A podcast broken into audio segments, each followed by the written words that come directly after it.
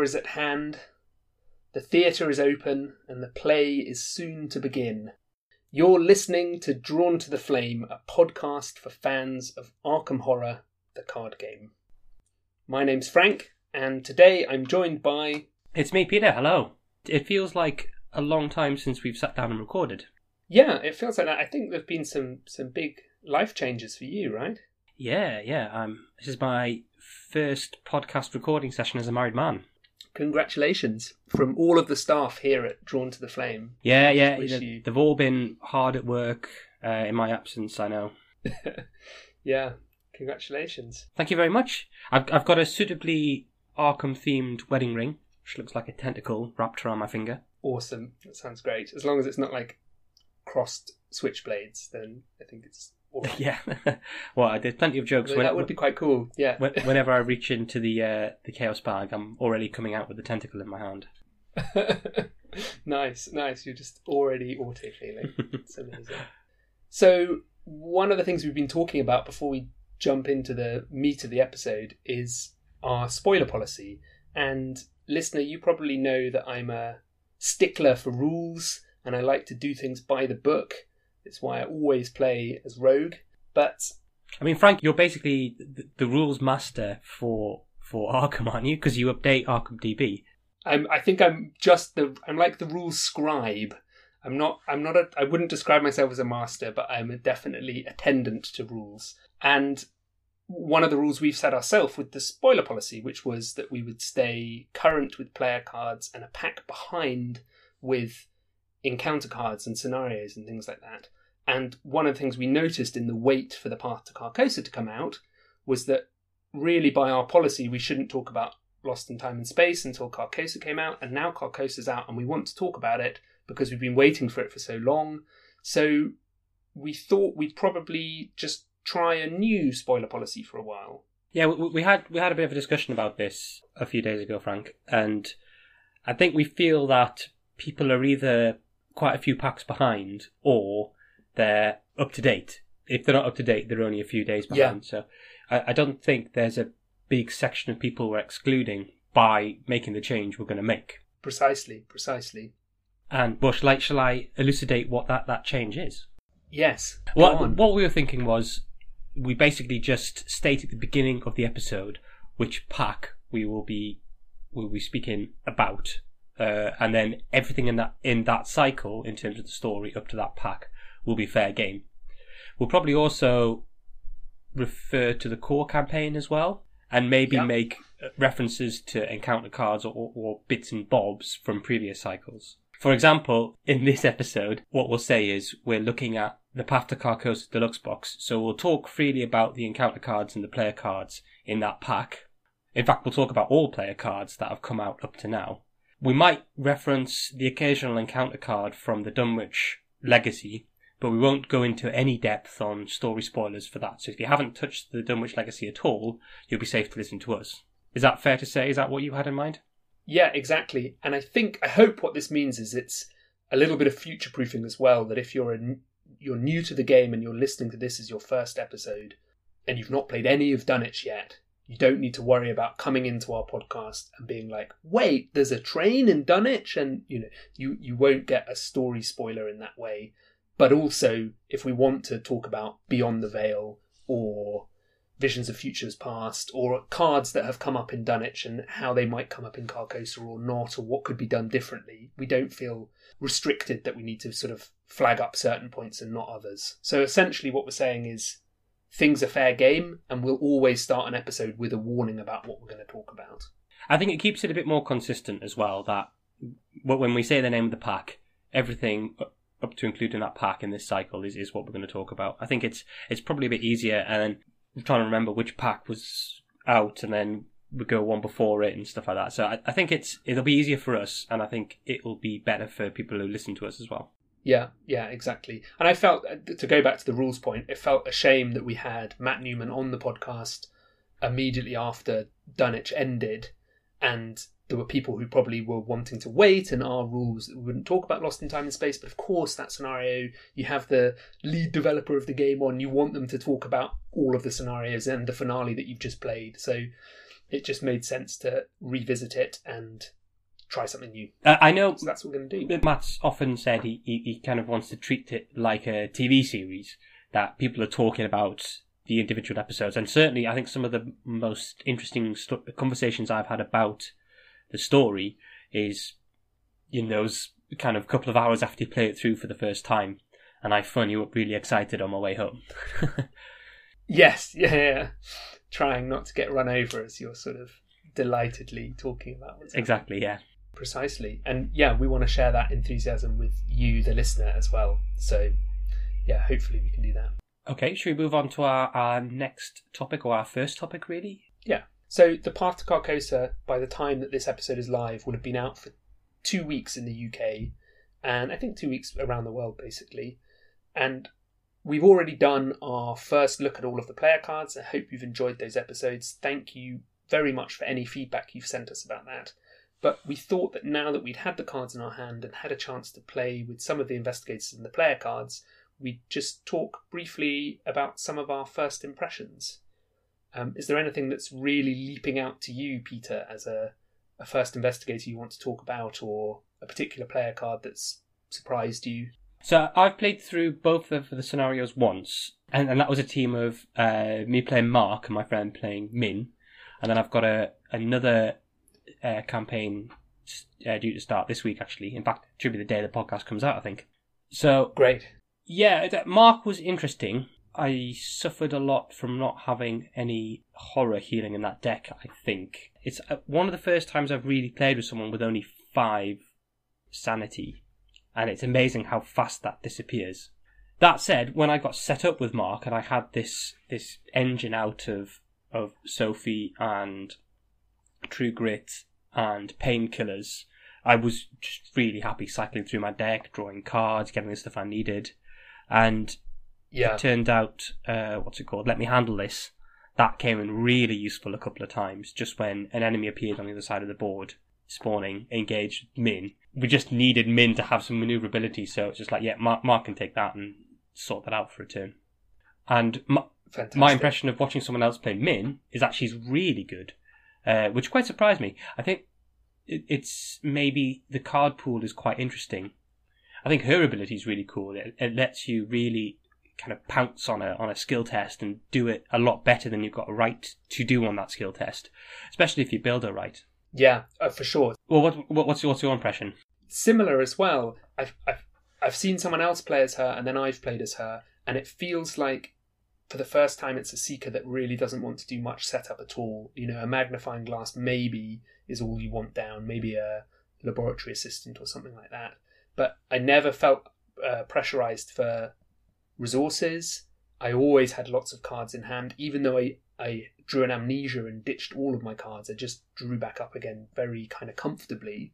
And with analytical mind down, you start to become this real powerhouse. I I'd rattled through my deck. So I yeah, I liked her. She feels she does feel really robust. I've had a couple of times where I ended up with an enemy engaged with me, and I just thought it's okay. Someone can come and take them, or I can I can afford to. I even played.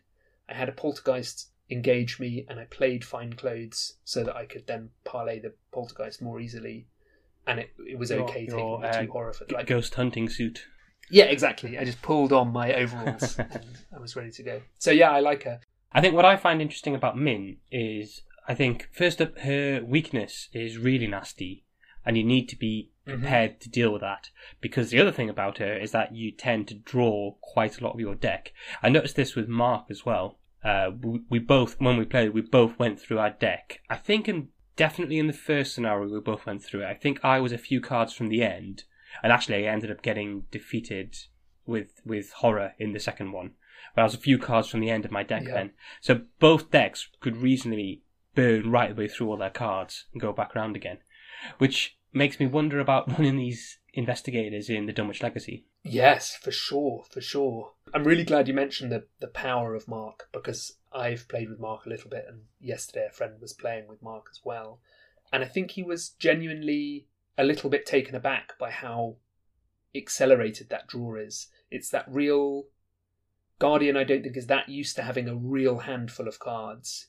Not that that Roland or Zoe have any problems with card draw. They don't, but he just can speed you up to such a great degree. Even if you're only getting, say, four or five draws out of him, it's it's incredible. And we he put played True Grit, so whenever anyone else was getting hurt, True Grit was taking the damage, and that was getting Mark even more cards. It's yeah, it, I I'm finding it hard to put my finger on what it is, but there's a there's a difference with that ability that that makes him feel really quite potent, which I really yeah I really like. One of the ones I'm looking forward to seeing, which I've I've heard a bit of rumblings about, is Yorick, who sounds like he's really good. A lot of people have got a lot of nice things to say about him. Have you have you used him or, or seen Yeah. someone using him yet? I've I've sat next to someone who put two copies of Knife in their Yorick and I thought, mm, really, Knife? Are you sure? Do you want to go Knife? And then they spent the entirety of the first scenario of Path Carcosa, Curtain Call, slinging knives at things, and it was amazing. and I was like, who is this juggling knife throwing guy? It's yeah, incredibly powerful. I've played him solo and found him a lot harder solo. That two intellect is really tricky, particularly with the two factions that he has access to. You've got evidence and look what I found, and that's like the most of your clue getting ability. You know, it's really it's really difficult at that point. But yeah, he seems definitely in multiplayer where he can be just a dedicated sort of scooting around, slicing things up. I think he looks really cool. Hmm. And I'd like I'd like to try your police badge, Yorick, at some point. Yeah, that sounds interesting. I'd I'd I'd, I'd considered that. I think my my original Yorick deck I've I've still got planned is uh, is the Animal Army. So just bringing back guard dogs and stray cats. Nice, yeah, yeah. Particularly if you use a non-discard weapon. So say you run a machete rather than a knife, you actually you're killing killing enemies hopefully, and you're not replaying the weapon that you've used to kill them. So actually, you do want things that you can you can get back from your discard pile that aren't that aren't your your weapon. So like a, a stray cat or a or a guard dog. Yeah, I think the other thing that that I like about him, and it, this is a really Wendy thing, is because you can get things back from your discard pile, it really encourages you to think carefully about committing things. So you might see a machete and go, oh, well, I definitely want to play that card. But actually, it might be worth committing it to a combat test because you can get it back later.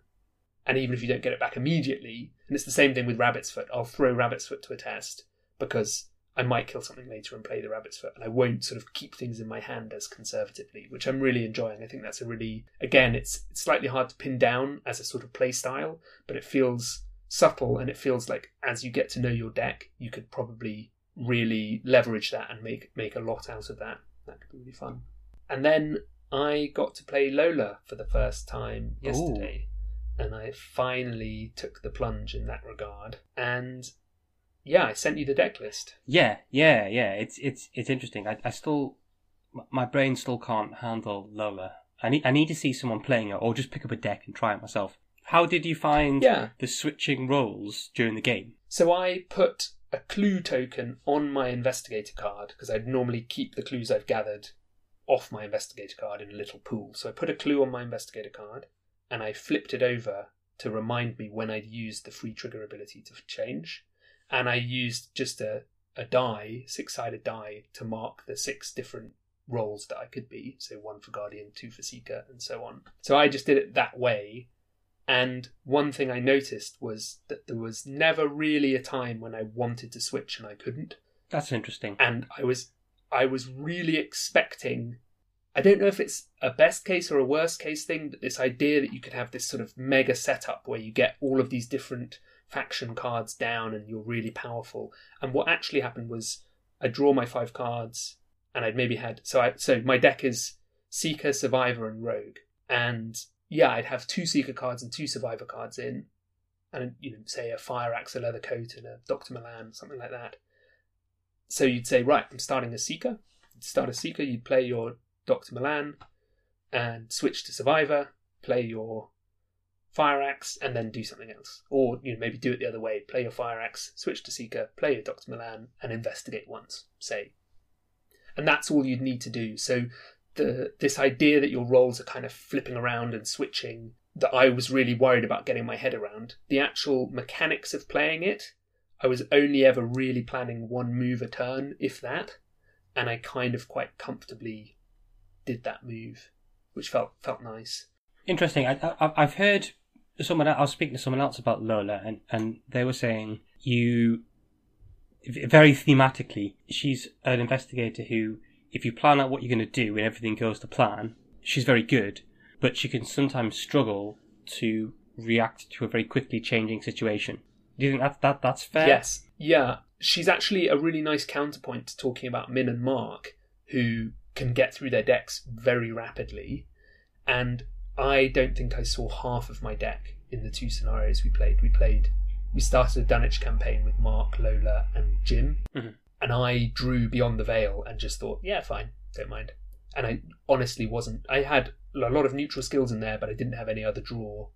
And yes, there was at no point where I was was really worried about running out of deck. And I think as a result, I also then didn't I didn't see that much in my deck, so I wasn't I didn't often have sort of optimum plays that were being taken away from me. I saw Crisis of Identity once, and it got rid of a leather coat, so that was fine. And I only saw improvisation once, and it helped me play a Doctor Milan for one, which was great. But even playing that and getting to switch role, I would have switched uh, Seeker anyway and played Doctor Milan. So it wasn't it wasn't sort of as clutch play as I thought. But yeah, I think I think the other thing there is that it. I mean, it depends entirely on your deck and what you're hoping to do. But often I felt like I didn't have very much in my hand, so I was taking skill tests sort of naked without buffing and relying on everyone else for a bit of support. But then being kind of pretty good as a clue gatherer and pretty robust as a fighter. I was sort of yeah, I was okay. It was definitely really fun. It's uh, you can probably hear in my voice. I'm finding it hard to sort of define what it was like, but maybe because I built a very conservative deck and played pretty conservatively. You know, there's sort of the fundamentals of Arkham. You know, help yourself, help getting clues better, and have a good weapon to protect yourself with, and then you should be all right. And and that's how it felt that I was okay. I'm thinking about maybe trying to put Cat Burglar in now. Uh oh, and that was the other thing. We got six XP for doing House Always Wins, and Jim and Mark, the players, were like, "Okay, great, I know what I'm doing for my six XP," and I was like, "Oh, I have no idea how to even begin to like six XP could be could be anything." Yeah. That could be a blood pact and a key yeah, yeah, yeah, or it could be uh, stand together and uh, you know, it. You just the mind boggles at that point. Um, I ended up being really radical and upgrading to darkness. That's good though. They, like the lamest choices. Yeah, I've gone for kind of consistent Lola. I guess that's really what I've done.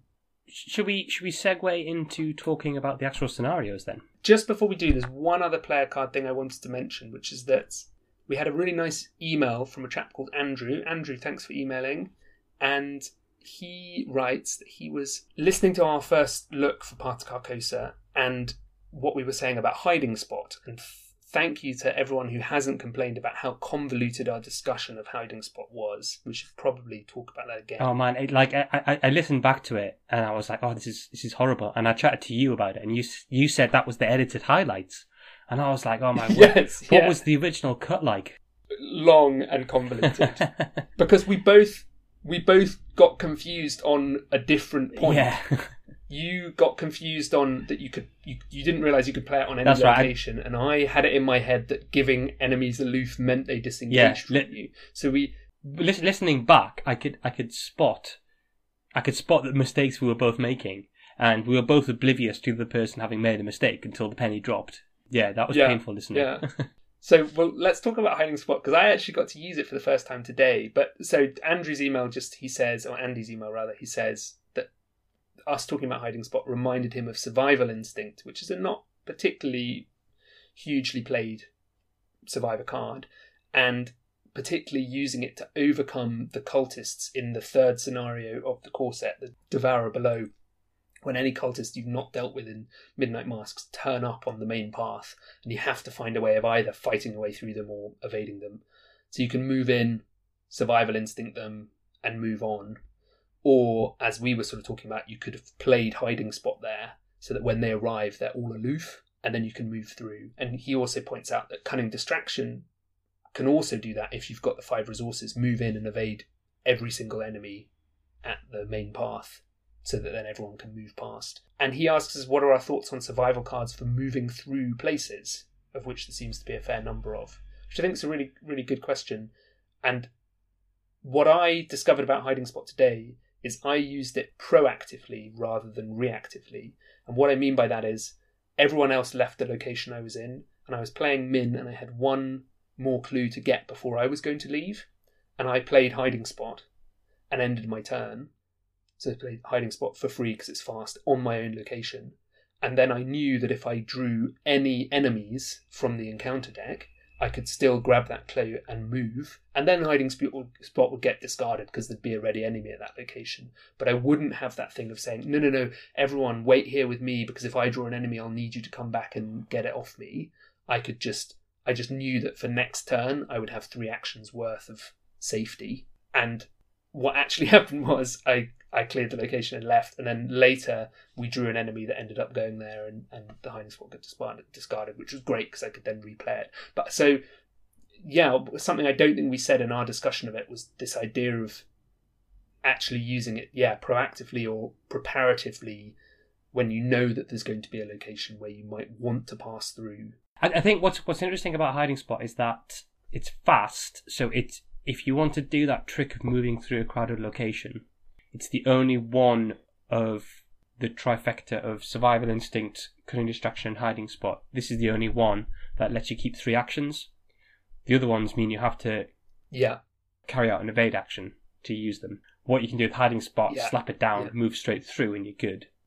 And yeah. because it's fast, you can keep it in your hand until the the time you want to use it, and then then drop it straight away. Yeah, yeah. So the, the, I think we sort of conceptually thought about hiding spot as a way of protecting you once you've got enemies, but of course, where hiding spot's really useful is sort of landing on a location where there might be enemies or where enemies are but there aren't any investigators so that it then yeah you're finding like it's like almost like a little shortcut through that location or a path through or... and and actually it works okay even though it's got the non-elite stipulation on there, what what you can sometimes find is that other enemies on a location with a boss make your life more complicated. So yeah, yeah, yeah, yeah. Uh, precisely yeah. right. Those times where you draw. Yeah, I was about to say a whippoorwill, but they're aloof anyway. But where you, you end up with more enemies around you than you want to be dealing with, even like a ghoul minion when you're dealing with. Well, exactly. Yeah, I was going to suggest that. Irritating. Yeah. So yeah, I, I, it's it's it's um, I think it's it's an interesting one. I think I'm going to have to play with it a bit, or persuade someone in my in my group to play with it a bit, just to get get the measure of it some more. It's this classic thing as well of that Survivor now has quite a lot of cards that you know. There's also bait and switch. That's also an evade that also can manipulate where enemies are, and we've not really yet got to the. We've not cracked that puzzle yet. I don't think. I've not seen anyone who's really cracked a sort of toolbox. I'm imagining maybe it's a Wendy deck a toolbox Wendy where she's got these different evasion tricks that sometimes she's pushing enemies away or sometimes she's making enemies aloof and everyone's running through. And I think there's definitely a role to be had there. But yeah, um, we've not got there yet. Yeah. Okay, well, should we press on? Speaking of Wendy, yeah, I ran Wendy through these two scenarios. Oh, interesting. And had a very enjoyable time. I think I sent you a many exclamation mark text after doing it. One of several. One of several, exactly. But that really just highlights a larger point of how exciting it's been to play these two scenarios from the path to Carcosa and the start of this new campaign. What are your what's your headline view about what we've got before us, Peter? Oh, I I love it. I love I think they were both brilliant. There was a lovely tonal difference between these and Dunwich, which and I, yeah. I, I don't think Matt would mind me saying this. Dunwich feels more like a standard Arkham Files supplement story. This feels it's a bit different, and I think for the first time in playing the game, I'm really excited to see what the story does, rather than just getting a pack to play in the scenario. Yeah, yeah. I think you're nail on the head with that idea of a tonal difference. There was there was lots of little things in it, little details in both the scenarios that I really liked. That were interesting twists on the way we normally do things. Like I, I, often get it's often a bit annoying when you have a, a lovely investigation spec character and you turn up to a scenario and you find out all of your investigation tech is useless. But in Yeah. see, I, I I'd I'd heard people whispering about parlay tests, so I put a, uh, fine clothes in my mark deck, and that showed up pretty early. So I, I could actually help quite a lot Jazzy yeah, that's right. Yeah, um, yeah. I think it even says in it says in one of the descriptions to the scenario, you put your best best clothes on. yes, it does. Yeah. So yeah, so Mark could do a fair bit of investigation, but it, still use those stats that you build your character in. So even if you're not using deduction to find extra clues, you know the your perceptions and, and, and things like that are still helping you with the investigation. Yeah, yeah, precisely. I think one of the ways that, that Matt Newman is managing to convey to the player this tonal difference is in very small details. So, for instance, as you've just described, the mechanics are all the same. There's still fighting to be done, there's still investigating to be done, but there's definitely more parlaying than we've seen ever before. And even though that mechanically is a similar sort of thing, stick your hand in the bag, grab a chaos token, it's just it puts pressure on your investigator in a slightly different way, I think. And then I think the other way that he's getting that difference out is it felt like these two scenarios were a lot richer in flavour than we've seen before. We've definitely, uh, this is not to say that Dunwich has been short on flavour, but this has felt really rich, really immersive. From that first theatre location flavour text, must have been one hell of an intermission all the way through to how much flavor text there is and going into different lobby rooms that turn out to be different locations underneath them and then also the experience of turning up in the in the house in the last king and all of the, the flavor that comes with that yeah it felt it felt incredibly immersive and it didn't feel like the kind of classic pulp horror one of one of my my friend's favorite parts, and in fact, it, it didn't it didn't crop up during our playthrough, so he showed it to me afterwards. Is one of the back rooms there is the dressing room, and you can put on put Mm, on an outfit in the dressing room and, and dance around, and it heals some horror. Uh, and it was just one of those touches that really helped things come to life. I think really felt like we were exploring uh, this ramshackle theatre. Yeah, yeah, exactly. And you go into another room and it's filled with rats, and it's like ah, rats everywhere. And then you go into the lighting box and it's cramped, and suddenly your hand is really expensive. There's really nice combination of different pressures and, and Oh, things. Yes, uh. I, I, I think I told you this the other day, but when we were setting it up, I noticed there was a link between the the balcony and the theatre. And I said, "Oh, what? So you, I suppose you just jump down to it? That seems a bit silly." But of course, when you get up there, you flip it over and it says, "If you move down to the theatre from here, you take two damage." I'm like, "Oh, well, yeah, you do jump. Matt's one step yeah. ahead of me." Yeah. The other detail that I really liked, I mean, obviously, for you, if you've played it, the resolutions are gigantic. There's a lot of text there, and it feels like Matt has the license to really lean into wanting to explore a pretty immersive story. But I noticed that a lot of them have bullet points that aren't aren't useful. They're not things to put in your campaign log. They're just these moments of it feels like Matt is standing over my shoulder, making a little comment yeah. in my in my Tutting head. probably.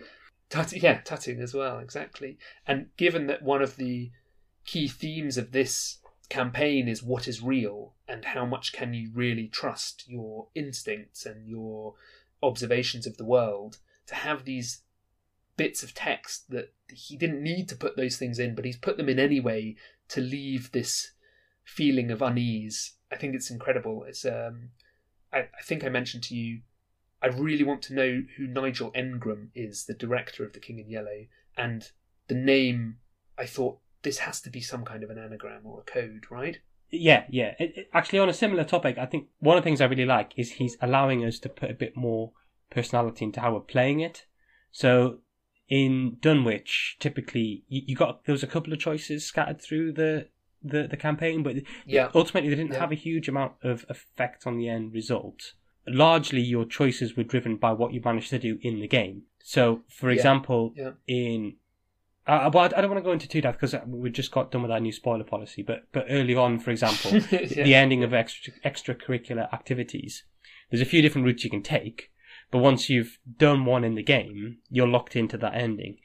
Here, finishing the scenario, you're instantly presented then with a choice uh, without any gameplay context for where that choice is gonna gonna what you're gonna have to do to get there. It's just you know you've left this. What do you want to do now? It's similar to that moment where you have to pick to burn down your house in the the core Yes. campaign, and there seems to be a lot more of that. And I have no frame of reference for how these are going to affect our campaign as it goes on.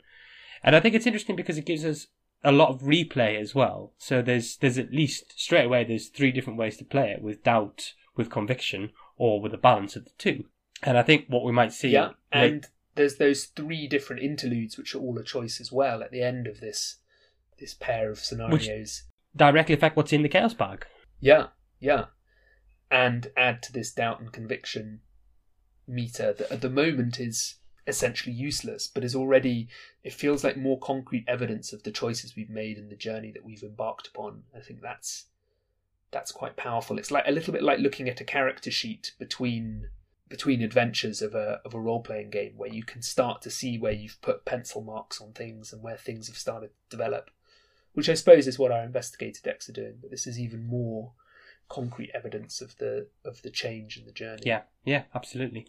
I think you're spot on for the replay value. I played four player on release day, and then I was itching to try Yorick for myself, so I tried solo, and Curtain Call pounded me. It's a very difficult scenario solo, and I even went online to ask other people what they thought, and I was given a, a similar response. It was it was sort of cheering that other people said, "Oh yeah, it's it's hard solo. You're not a complete failure, Frank." But I think partly there's they're asking you to do different things in your decks. Yeah. You can't just throw together what's sort of a consistent deck and hope for the I, best. I think in it won't be long before we we start to understand how the scenario is put together and we adapt our deck building to to perform better in these scenarios.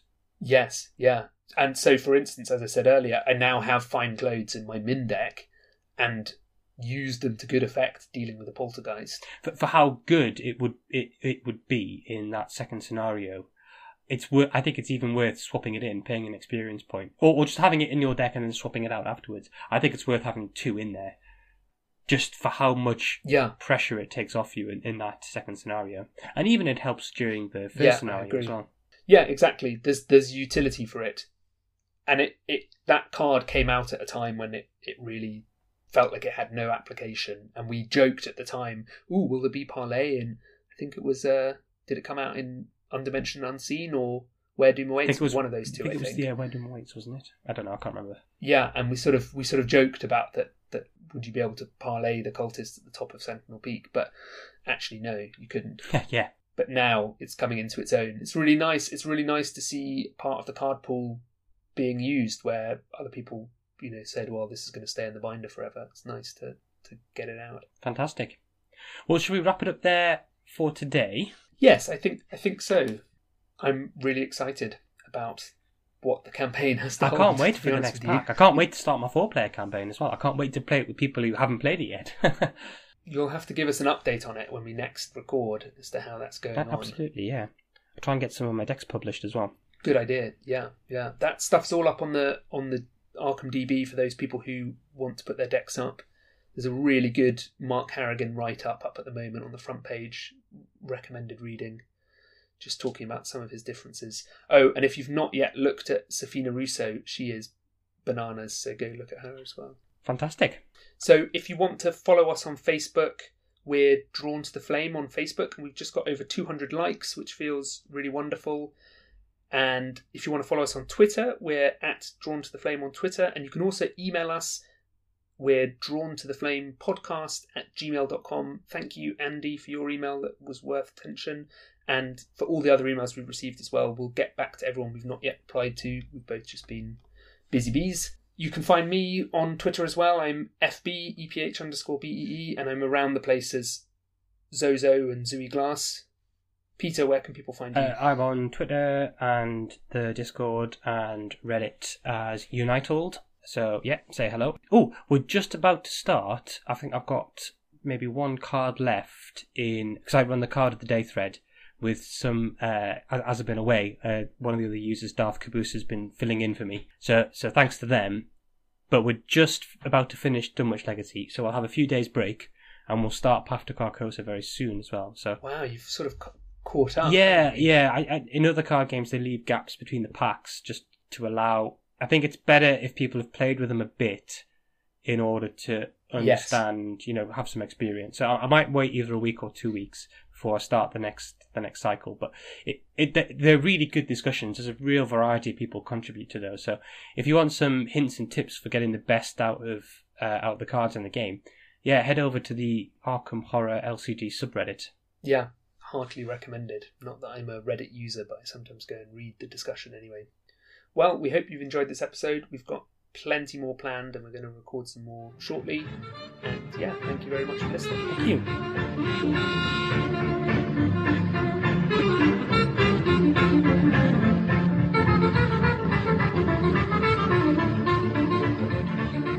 That's all I can think of saying. Uh, there's our there's our um our blooper at the end. Thank you.